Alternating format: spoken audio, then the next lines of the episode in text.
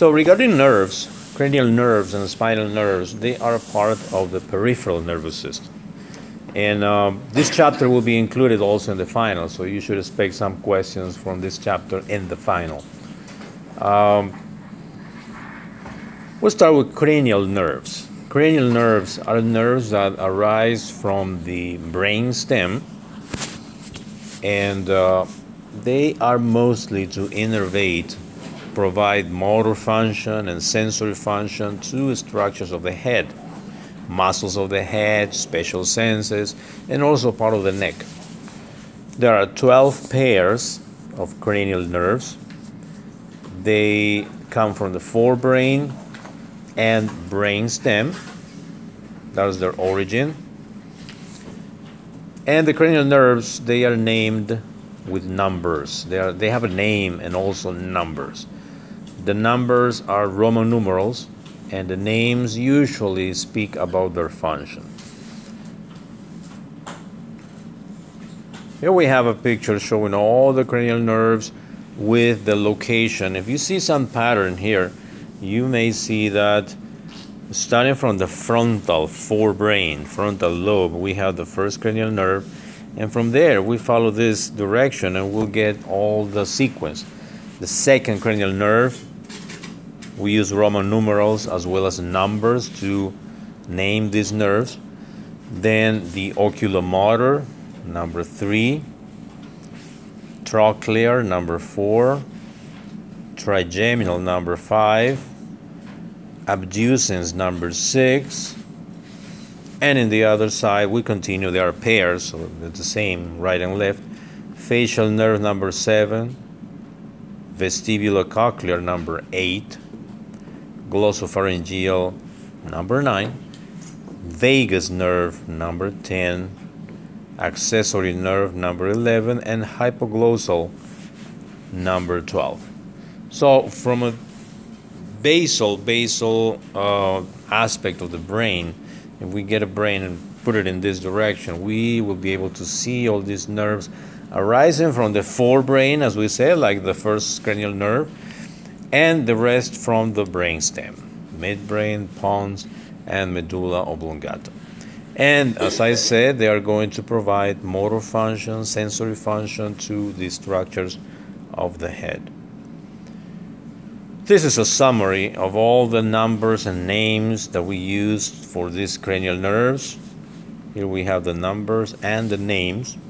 And in the rest of the, of the table, we see the functions of them which of them carry fibers related with motor function, fibers with sensory function, and PS stands for parasympathetic autonomic nervous system. When we studied autonomic nervous system, we saw some some cranial nerves carry fibers of the parasympathetic, and they are listed here, like the third cranial nerve, the seventh, nine, and ten. We mentioned that in the autonomic nervous system. But as you see, the cranial nerves mostly carry mixed fibers. Some fibers for the sensory function, some fibers for the motor function, and some fibers for parasympathetic. That's what we usually say they are mixed nerves in that sense. So let's go over these cranial nerves and mention some aspects of their function, where they are located, and what other structures are related to them. The olfactory nerves, they carry sensations related with smell, olfactory sense. The origin or the fibers come from the nasal mucosa, the roof of the nasal cavity, in relation with the bone, the ethmoid bone, which has this marking called cribriform plate which is a set of holes for nerve fibers connecting the roof of the nasal cavity to the olfactory bulb. The olfactory bulb, which is the structure that is on top of the ethmoid bone cribriform plate, and through the holes we see all these fibers coming through and receiving sensation from the nasal mucosa. And that's how we detect the smell, all the different sensations through the olfactory sense, the olfactory nerve. Now, where it ends, it goes and brings all the sensations to the primary olfactory cortex and cerebral cortex. This nerve, for instance, is just sensory. It's just sensory function. It detects, it's related with olfactory sense. Cranial nerve number two are the optic nerves. The optic nerves arise from the retina. They go through optic canal, they get to a place called the optic chiasm, and then continue to the thalamus. The thalamus, where the synapse, and then go to the occipital cortex, occipital lobe of the brain. And that's where interpretation of the images happen. We see the picture of the olfa- I mean of optic nerves. The beginning of the optic nerves is in the retina. That's where they get the impression of the images. And then through the optic nerves, they will reach the thalamus and then the visual cortex. But before, there is a decussation of fibers here from right and left eye that we call optic chiasm. Optic chiasm. That allows exchange of fibers from right to left and, le- and, and left to right. So we can have a vision, a broad area of uh, what we see.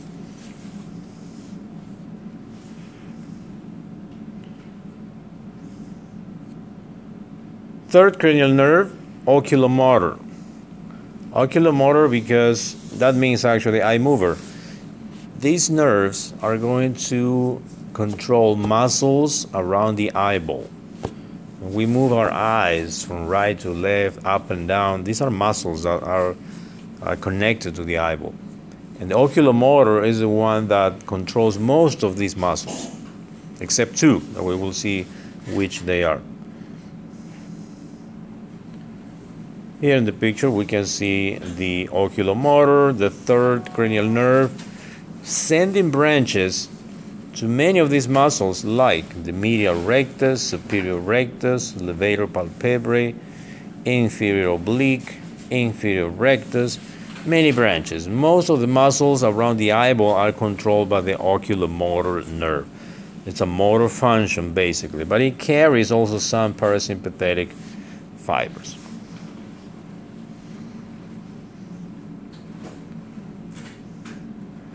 Fourth cranial nerve is also a nerve that controls muscles of the eyeball, but only one.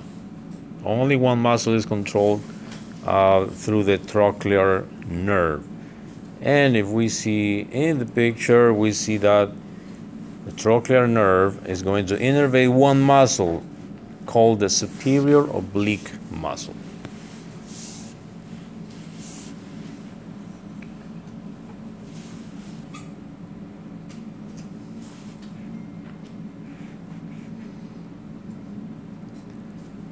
Then we have the trigeminal nerve. But before going to the trigeminal, let's skip to the sixth because it's another muscle, another nerve that is going to innervate a muscle of the eyeball. And again, the only muscle that is controlled here is the lateral rectus. Here we see the abducens. The name is abducens, the number is number six. And the muscle innervated by this uh, nerve is called the lateral rectus muscle. So abducens number six, trochlear number four, and oculomotor number three are the nerves that move all muscles of the eyeball. Okay, we skipped five, so let's go back to five. Cranial nerve number five, also known as the trigeminal nerve. Trigeminal nerve is very long, very thick, and it gives three divisions V1, V2, and V3. The V1 is called ophthalmic, the V2 is called maxillary, and the V3 is called mandibular nerve. They bring impulses from areas of the face V1 and V2, and V3 supply motor fibers for muscles of chewing or mastication. So this is a mixed nerve that brings sensory fibers and motor fibers. V1, V2, and V3. And in this picture, we can see the details of all these branches. We have the ophthalmic division, V1, V2, and V3, all of them arising from a ganglion. A ganglion that is called trigeminal ganglion.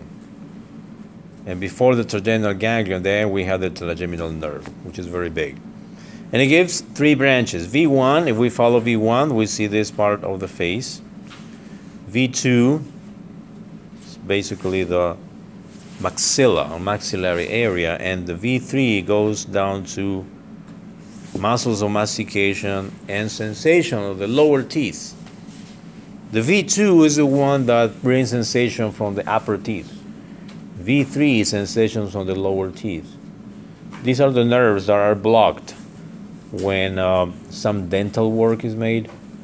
The anesthesia goes to branches of the V2 if work is done to the upper teeth, or branches of the V3 if work is done in the lower teeth.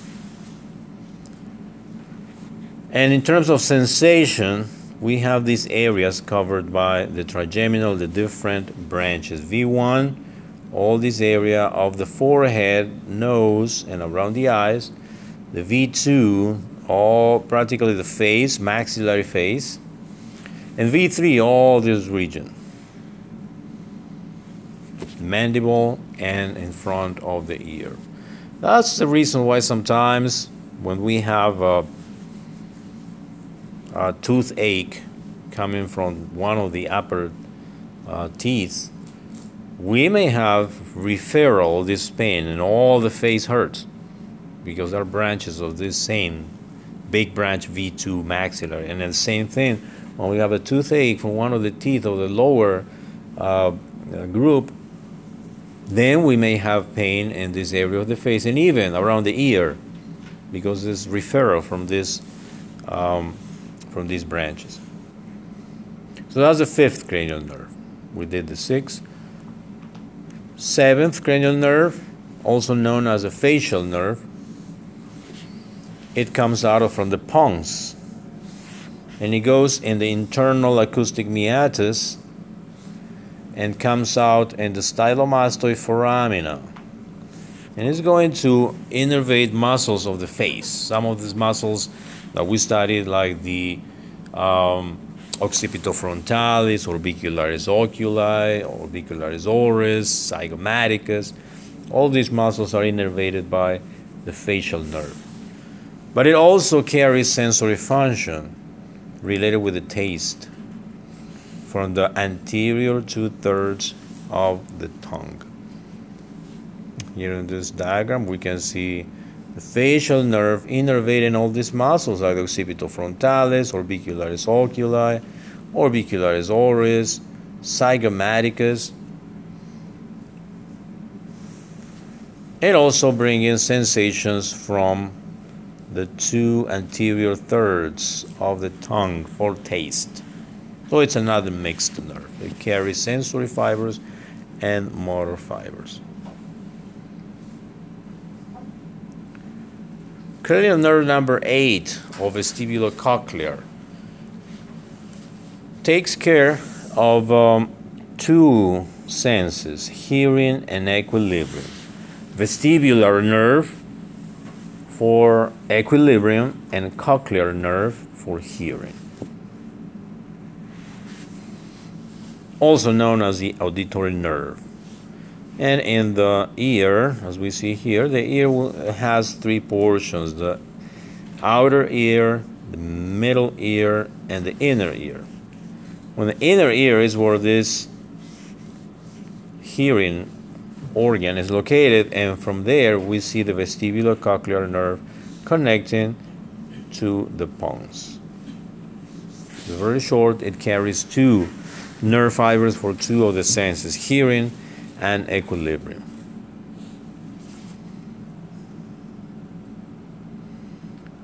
Number nine, or glossopharyngeal. And the name glossopharyngeal comes from glosso that relates to the tongue, pharyngeal to the pharynx. And this cranial nerve innervates part of the tongue and pharynx. All these muscles that help in the swallowing process, they are innervated by the glossopharyngeal.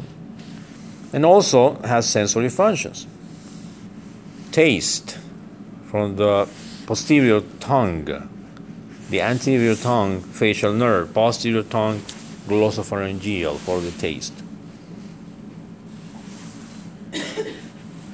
And as we see here, the glossopharyngeal is receiving fibers that coming from the posterior third of the tongue for the taste and innervated muscles of the pharynx that help for swallowing.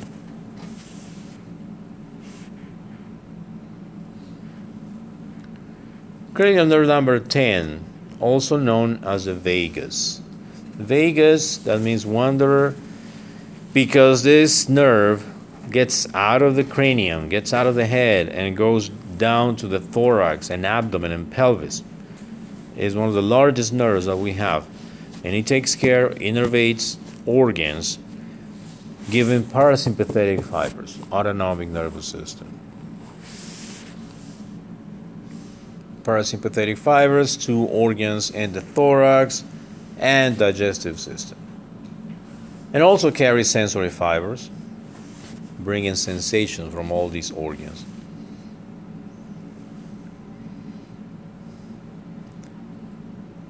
We have seen these graphs in the autonomic nervous system. This is just another one that shows a vagus nerve coming out from the medulla in the brainstem, and you can see all the branches getting out of the head down to the thoracic cavity, organs of the thoracic region, and organs of the abdominal region.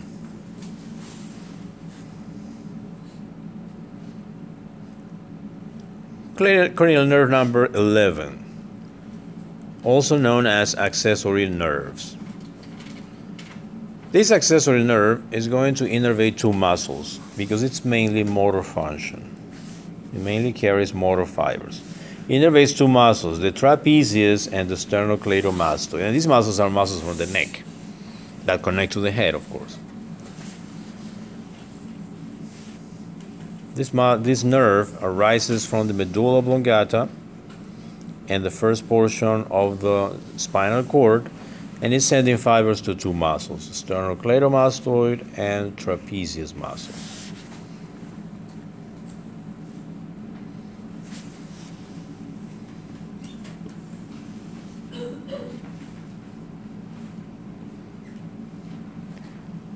And number 12, which is known as the hypoglossal. Hypoglossal, what the word means glossal, glossal from tongue, hypo under. It means under the tongue because that's how it gets into the uh, oral cavity to innervate the tongue, muscles of the tongue. We move the tongue in different directions, and that's responsible for these movements. The hypoglossal nerve.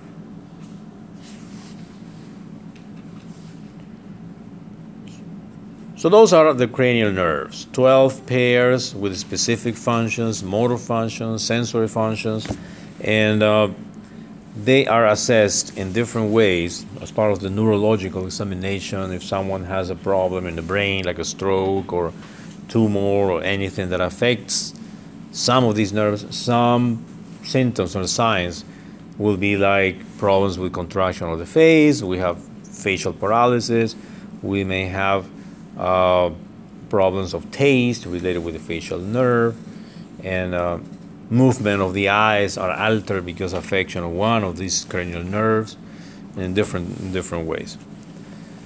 Now, the spinal nerves. The spinal nerves, they come out of the spinal cord, and there are also mixed nerves carrying sensory and motor fibers. And they are divided according to the segment of the spinal cord from, they from, from where they arise.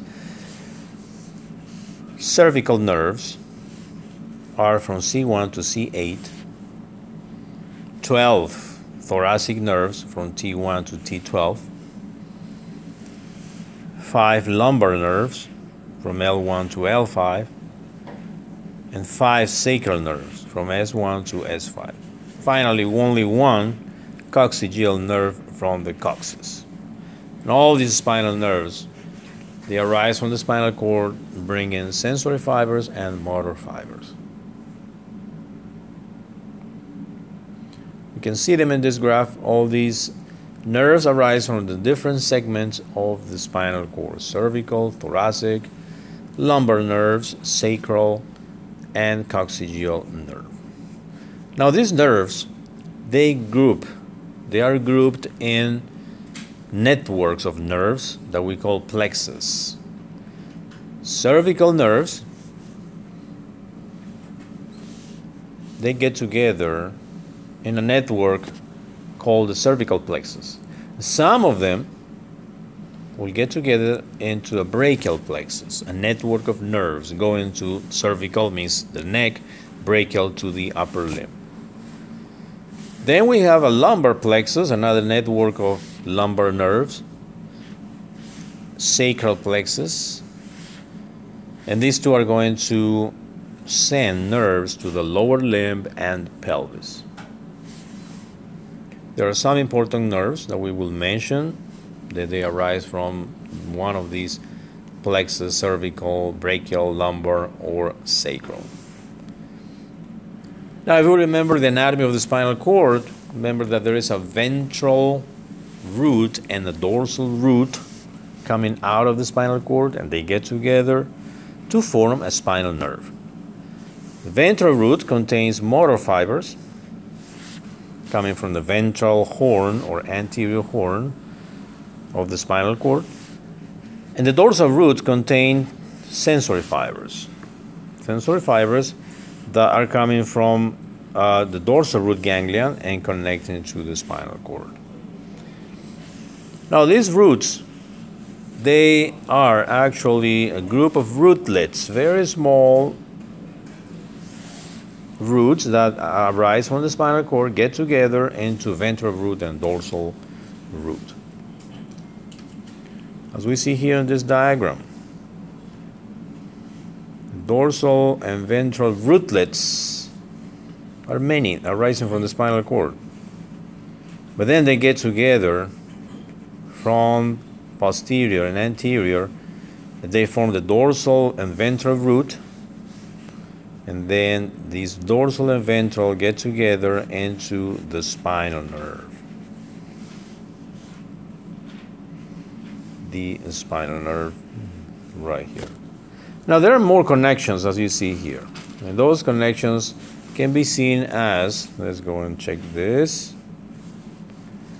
We have a dorsal ramus or dorsal branch, talking about the spinal uh, nerve. There is a ventral ramus. The dorsal ramus carry fibers that go to the back and the ventral ramus will go anteriorly, and those are the nerves that go to the upper limbs, to the thorax, and so. on. So the dorsal ramus they are short; they end in the muscles of the back, but the ventral ramus can go even up to the hand or uh, foot. And besides, there are small branches called rami communicantes. And what they do, they connect fibers to the sympathetic trunk because here so we have the sympathetic chain ganglia. Fibers have to go through the spinal nerve, go to the uh, sympathetic ganglia, and from there go to different places, different organs.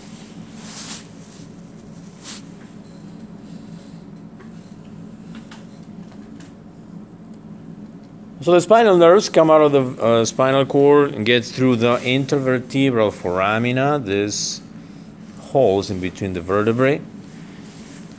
And then they extend to different areas of the body.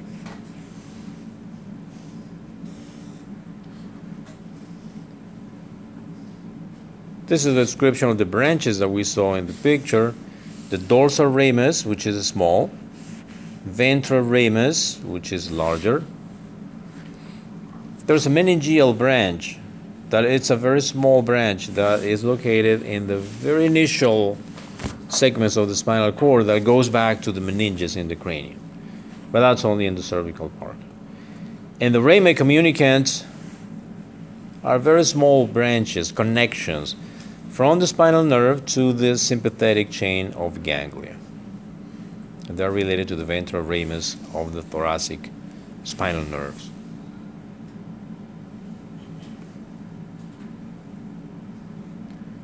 This is another view of all these connections.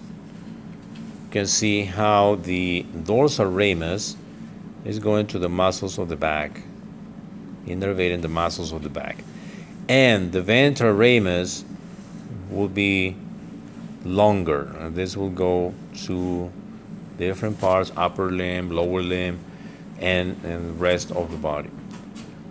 As an example, we see here the ventral ramus going in between muscles of the thoracic wall and abdominal wall, being the longer ones. Rami communicantes connecting to the sympathetic trunk ganglia.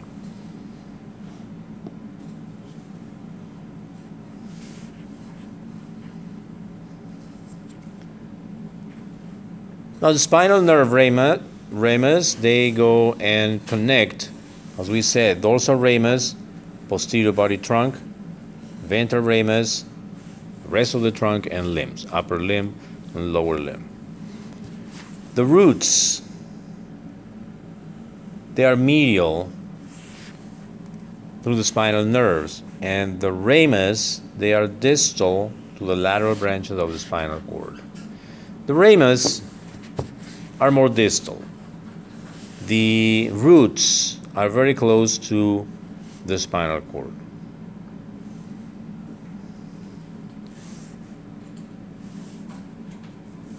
And as we said before, there are networks of these nerves or spinal nerves that are called nerve plexuses. There's a cervical plexus, brachial plexus, lumbar plexus, sacral plexus which are the, all these networks. And in these networks, we see combination of fibers from different roots. And at the end, we have specific nerves going to different parts of the body.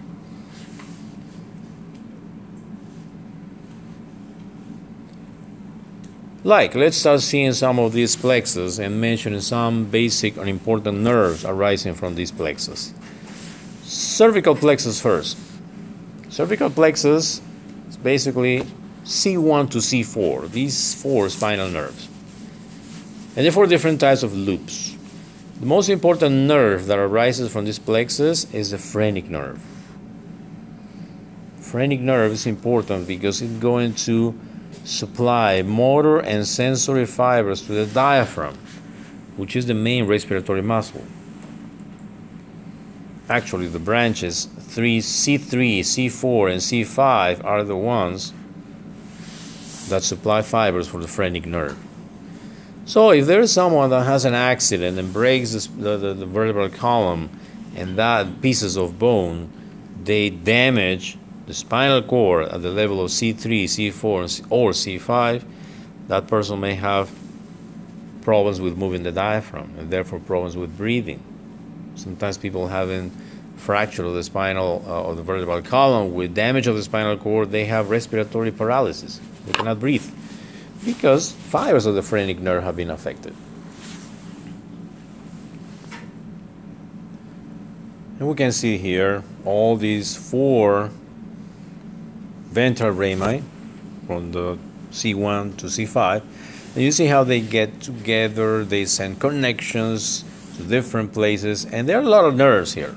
There are a lot of nerves arising from different areas of the skin and muscles. And one of the most important to remember is the phrenic nerve, as we said. Phrenic nerve that goes down, and we can see it here going down to the diaphragm. C3, C4, and C5. You see, there are some fibers coming from C5, but there are other fibers coming from C4 and even some others coming from C3. So C3, C4, and C5 get together and form the phrenic nerve. That's why any, any lesion on C3, C4, and C5 may affect the function of the diaphragm.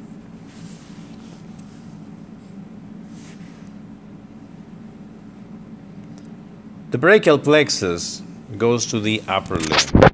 It's going to take care of all the muscles and sensations from the upper limb. And the roots or ventral ramus uh, uh, associated with brachial plexus are from C5 to C8 and T1. Now this is organized in different levels. There is a there are roots which are the C5, C8, uh, C5 to C8 and, and T1, but then the roots will get organized into trunks, and then the trunks divides into divisions, and the divisions into cords, and the cords will finally give place to the nerves, the nerves that we know and we have studied like last time in the lab, like the median nerve, the ulnar nerve, radial nerve, and so. And here we see how this brachial plexus is organized. We see the roots C5 to T1, sometimes C4. But then they organize in trunks, which are three upper, middle, and lower. And then the trunks, they divide into divisions. You see in yellow and in green, anterior and posterior division and the divisions into cords lateral posterior and medial and then after we see the nerves the final nerves. Brachial plexus is something that has to be studied actually in 3d models. So we can have the sense of which is anterior which is posterior which is a network. On the papers or pictures may be hard to figure the 3d configuration of this and which is anterior which is posterior. But the most important thing is to, to know that nerves finally will get will arise from this plexus. And those nerves are mentioned here. The axillary nerve, musculocutaneous, radial nerve, median nerve, and ulnar nerve. They are going to take care of the muscles and sensations of the upper limb. There are other minor nerves that arise all over the place that will take care of muscles are the pectoralis major, pectoralis minor, muscles of the uh, around the scapula, supraspinatus, infraspinatus, and all from these short nerves.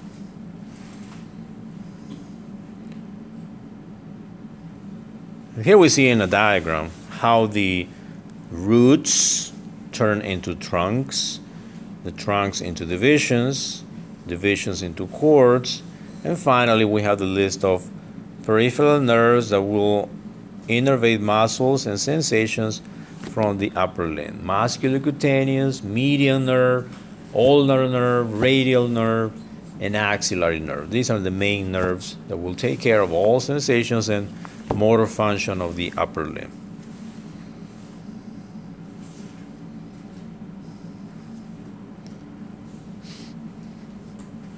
And we see the location of these nerves. Median nerve in the middle of the forearm, the ulnar nerve medially, the radial nerve more lateral. And all these will send branches that will innervate the hand, forearm, anterior and posterior forearm, sensations, and muscles. Now going lower to the lower limb and pelvis. The lumbosacral plexus, which is divided into the lumbar plexus and sacral plexus.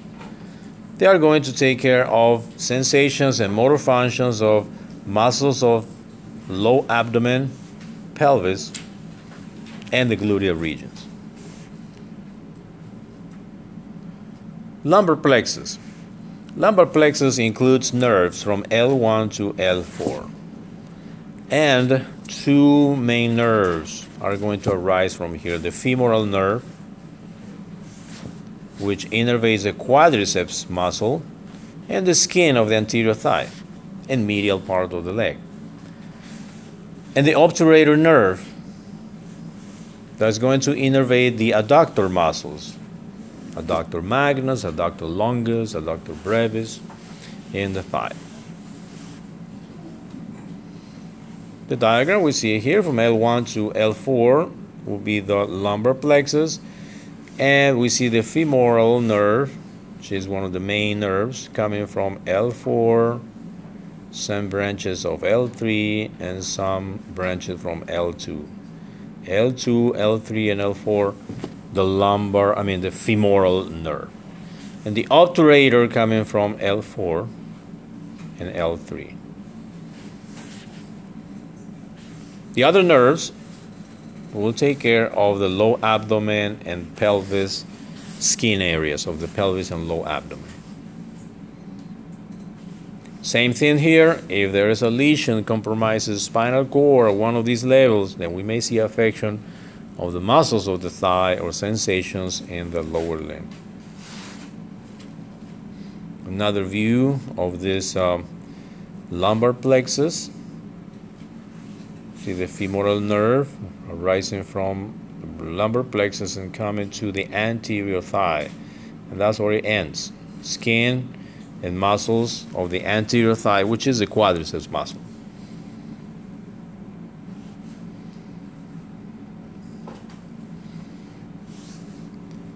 And the sacral plexus. Sacral plexus includes L4 to S4. It's going to send nerves for the buttocks, the lower limb, pelvis, perineum, genital area. Main nerve that arises from here and goes to the lower limb is the sciatic nerve from the sacral plexus, which is a very long and very thick nerve running in the lower limb, posterior thigh. It's going to innervate muscles in the hamstrings, adductor magnus, other muscles lower in the leg. Now, the sciatic nerve divides in two branches the tibial nerve and common fibular nerve are going to supply functions to the leg basically.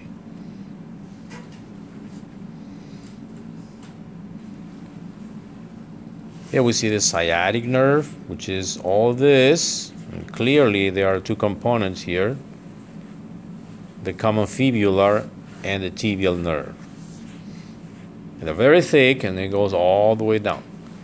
Uh, when we went to see the cadaver last uh, some weeks ago, we had the chance to see the sciatic nerve, and it's a very thick nerve running in the posterior thigh and running all the way down to the leg.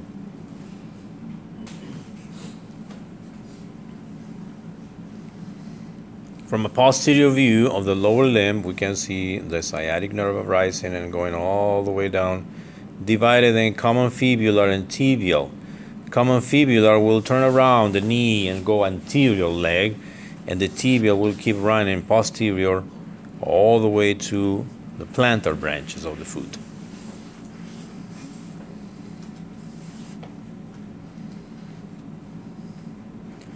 Now, what about the rest of the body that are not limbs? Well, they are taken care of by T1 to T12, which are the thoracic levels, and they send spinal nerves known as intercostal nerves, the ventral ramus of these nerves.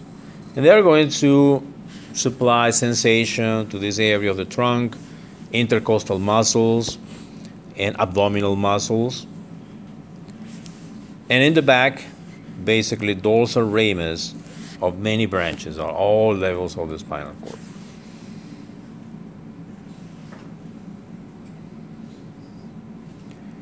dermatomes. All this information that we've been reviewing about cranial nerves, spinal nerves, they are unified and organized in the concept of dermatomes. The dermatomes, what it means is an area of the skin, from dermis, derma, which are divided, which are innervated by different branches of spinal nerves.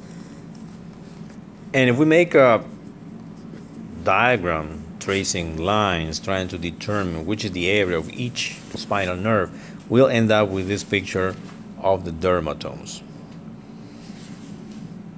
And this is very useful because it's going to help us to understand many problems, many lesions that happen in the spinal cord or spinal nerves. For instance, if we go and check the upper limb, you see all these lines that if in these diagrams with the anatomical position, you see all these lines. But imagine putting all these images in this way, like with both arms in abduction like this, and both lower limbs all in the same way. And you can easily imagine all transverse lines all over. And there are some logics. For instance, going to the brachial plexus, which we say goes from C5 to T1. In terms of sensations, so this is areas of the skin, basically for sensory functions. C5 innervates this part of the skin of the upper limb. But then it continues to that, we have C6, and that's the one that covers sensations of the thumb. And then right next to it, C7, that will innervate the first and second finger, and then C8 for the third, I mean the uh, the fourth and fifth finger, and the medial aspect of the upper limb. And centrally we have T2 and T1. So there's some logics in this. And neurologists are the ones that specialize in uh, problems of the nervous system. They know this very well. Like if someone comes with lack of sensation in the skin around the thumb like this, then they can tell that there's a problem with C6. And C6 can be traced back, and many different lesions may uh, be the cause of these sensations. Or if there is affection of this area of the thumb and these two fingers at the same time, so that means C6 and C7 are compromised. So that's the way that these dermatomes help in the diagnosis of some problems, determining the levels. Another important level is T4, for instance. T4 is at the level of the nipples. T10 is at the level of the belly button. And this is very used in anesthesia, for instance. When a good anesthesia is given, uh, the anesthesiologist tries the different parts of the skin and it, it determines what level is well anesthetized. Uh, for instance, for a pelvic surgery, uh, T10 and below has to be completely blocked in sensations. So we can try. We, we know that the belly button is T10, so there's an important marking to determine this. And the same way for the lower limb, anteriorly and posteriorly. And in posterior, for instance, people that sometimes have this problem called sciatica, which is a problem of the sciatic nerve, a compression of one of the one of the ramus of the um, of this plexus. Sometimes people come, for instance, with loss of sensation of this area of the lateral thigh. And that, that means L5. So that means that L5 may be compressed.